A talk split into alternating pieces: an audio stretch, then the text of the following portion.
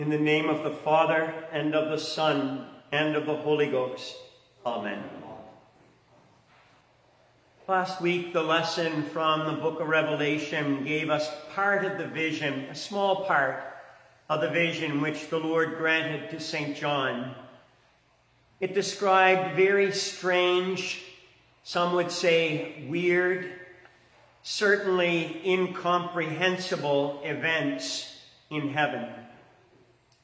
But the one thing we can understand from that lesson, and perhaps the most important thing for us to understand, is the open door. St. John wrote, Behold, a door was opened in heaven, and the first voice which I heard was as it were of a trumpet talking with me, which said, Come up hither, come up here. This was the door to heaven we're talking about, God's own door. And it was open to a human, a mere mortal. That's good news for us because it brings a message of hope and promise that the Lord wants us to be with him and that he's made a way for us. That way is actually a person the only begotten Son of God, our Lord and Savior Jesus Christ. He is the door for us. That's exactly what Jesus said. I am the door. If anyone enters by me, he will be saved.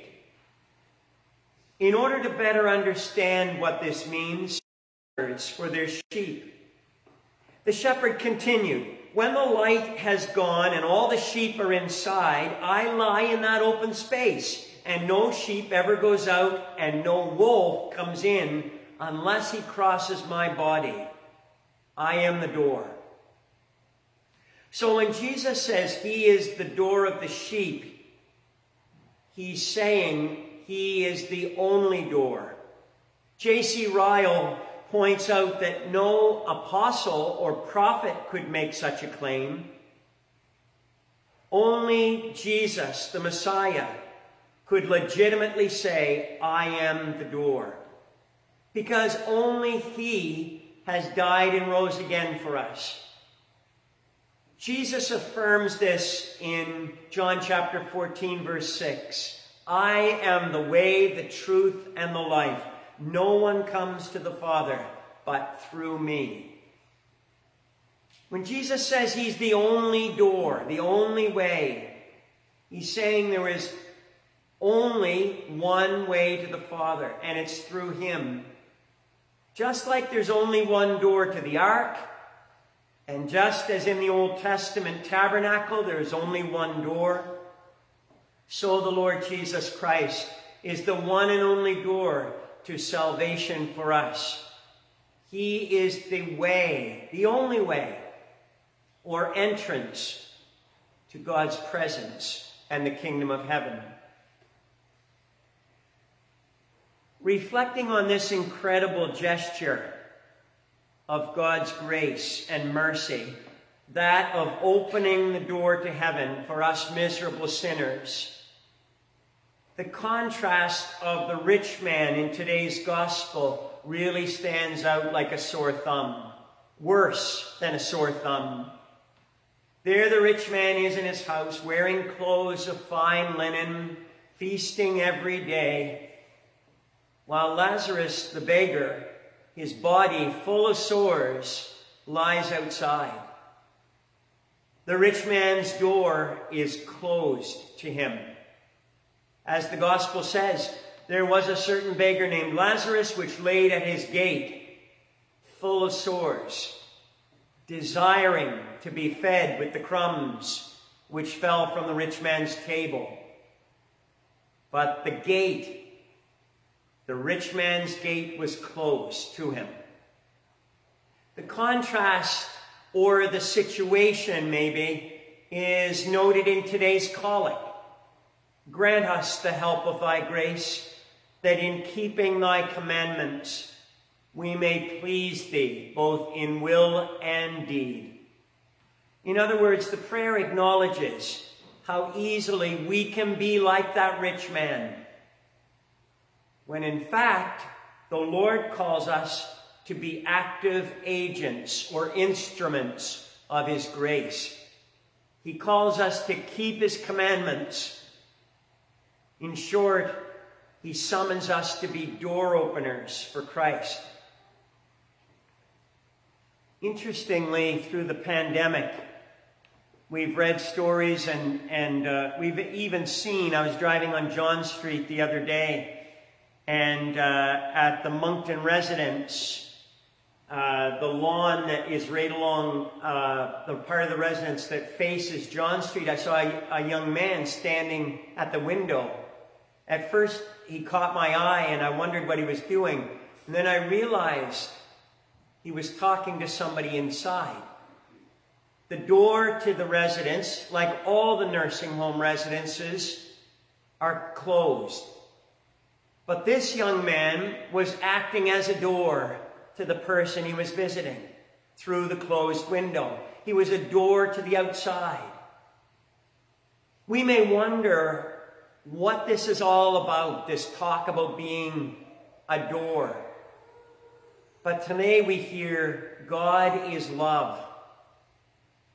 And he asks us if we will be a door for him to others, that they may find what is true, what is everlasting, what is hopeful, and what is of his essential being, that perfect and holy love.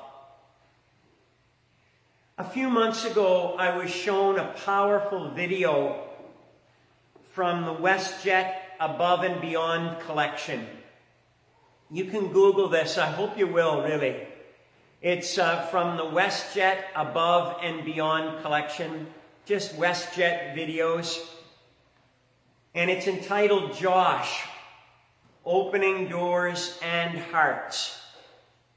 It's the story of a young teenager named Josh who experienced the death of his father.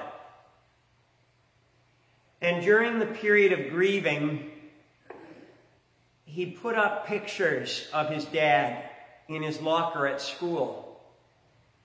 Of course, it wasn't long before some of the other kids started to make fun of him. And some even started to bully him and Josh withdrew more and more until it was regular for him to be sitting alone, both in the classroom, removed from the others, and at the cafeteria. His mother didn't know what to do as his life spiraled downwards. So she decided to do something really risky and move him to a new school. And it appears that over the summer months there was a lot of soul searching by this young man. He says that he was sick and tired of being a nobody and having nothing to look forward to. So at his new school, the Clark Road Secondary School, Josh decided to do something very unusual. He started opening doors for people not just for a person at a time, but he started to be the school's unofficial door opener and greeter. And he didn't know the kids that he was opening the doors for. He was the new guy. The video shows him at the main door of the school, holding it open and greeting people while students arrive in the morning. It really is something to see. Of this, Josh said, Opening a door is more than a physical act. It's about putting yourself out there. It's about getting to know people, making them feel comfortable, making them feel welcome. No kidding, lives were changed by this continued action, this regular door opening and greeting. In fact, the whole school was changed. There are many testimonies on this movie about the effect this young fellow had. Opening doors and welcoming people. For me, Josh's story highlights two things. If this young man can do this, how much more are we as Christians called to be ambassadors for Christ, door openers for our Lord? And secondly, the question how? How, how can we do this? How should we do this? Thinking about this and doing a little bit of reading, I came across this article from the City Church in Chicago. I have no idea what this church is. But the article made four simple points that to me are helpful. How to be a door open, opener. Come at you with everything he's got. We have to be strong and resolute. And last, love without stopping. Love not obligation, is what motivates us to open doors for others. God loved us when we didn't have the capacity to love Him back. He opened the door so we could open doors for others. Keep your eyes open, look beyond yourself. Hold tight to your convictions. It's a thankless job. Be resolute. Love without stopping. In order to be a door opener for Christ, we must be compassionately involved in the injustices and sufferings of the world, while at the same time pointing people beyond the here and now.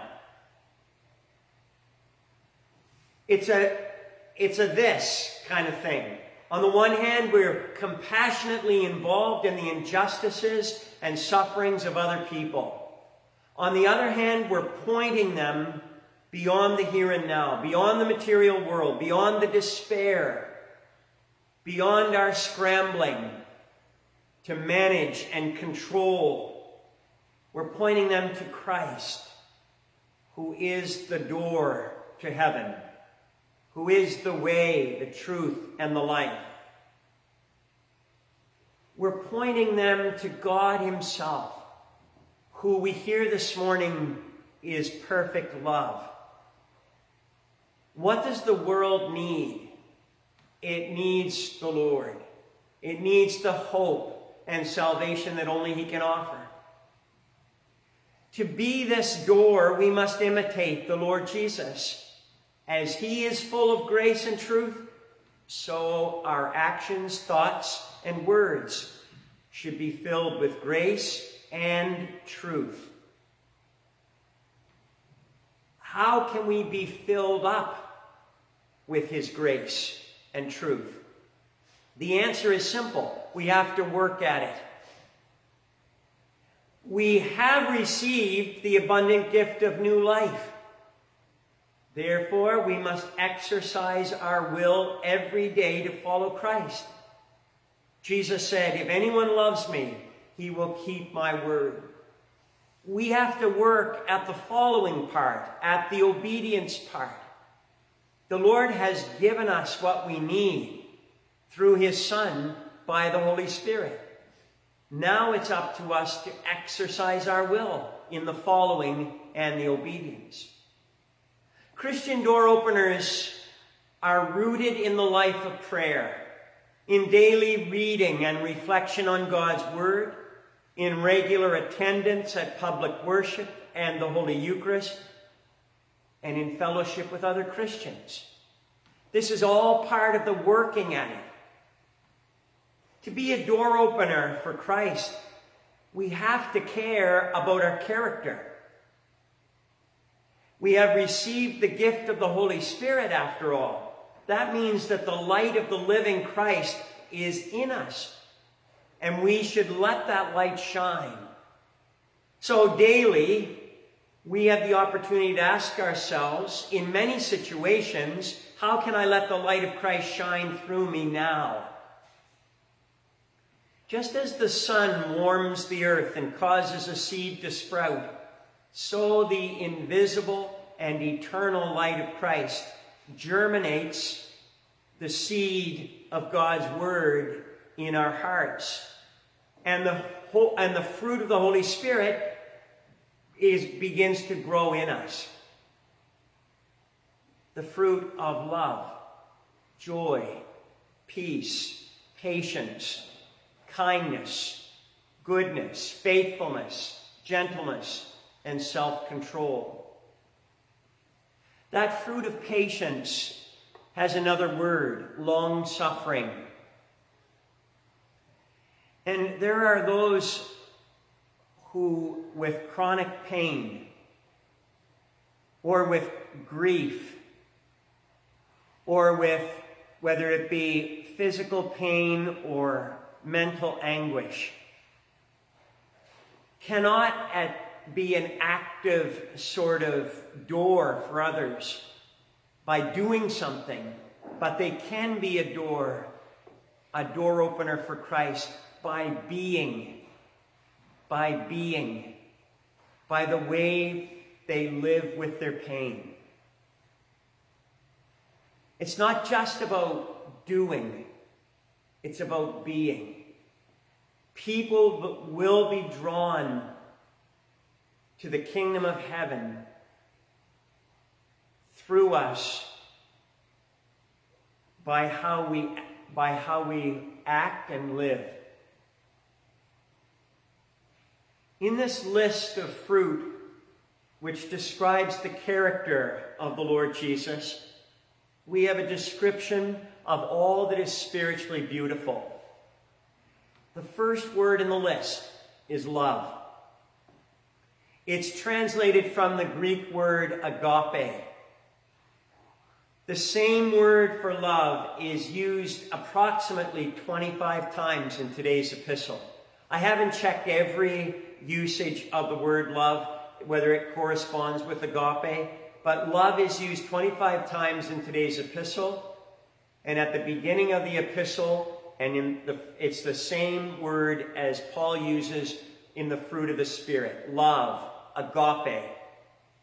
Agape, as one scholar says, denotes an undefeatable benevolence and an unconquerable goodwill that always seeks the highest good for others, no matter their behavior. It's a love that gives freely without asking anything in return and does not consider the worth of its object. Agape is more a love by choice than a love by chance. And it refers to the will rather than to the emotion. Agape describes the unconditional love of God for the world. This divine love, this agape, is what we see in the Lord Jesus Christ. When he goes to Calvary and stretches out his arms on the cross, and yet has all the power to take and get and destroy his enemies, rather he stays on the cross, not by the nails, but because of his love for us. This is agape. This agape says all that we need to know about being a door opener for Christ. Christian door openers are called and equipped by the Holy Spirit to have an undefeatable benevolence and an unconquerable goodwill that always seeks the highest good for others, no matter their behavior. But that does not mean that we cannot say no nor does it mean we cannot discipline our children and grandchildren. Nor does it mean we cannot ask the hard questions when they need to be asked. It does mean that we will do those things with a desire to lift the other person up or to show them that an attitude or action is not in line with the character of Christ as revealed in God's Word. And it means that we will be people of forgiveness and reconciliation. Closed, even to the beggar. A desperate situation, and the gate is closed. The difference between the two is the transforming agape of God in Christ. The transforming, life changing love of God at the cross. May we seek, as those who've received Christ, men been received by Him, may we seek to allow this agape of His flow through us. May we be door openers for His glory. Now unto God Almighty, the Father, the Son, and the Holy Spirit, be ascribed all might, majesty, dominion, power, honor, and glory forever and ever. Amen.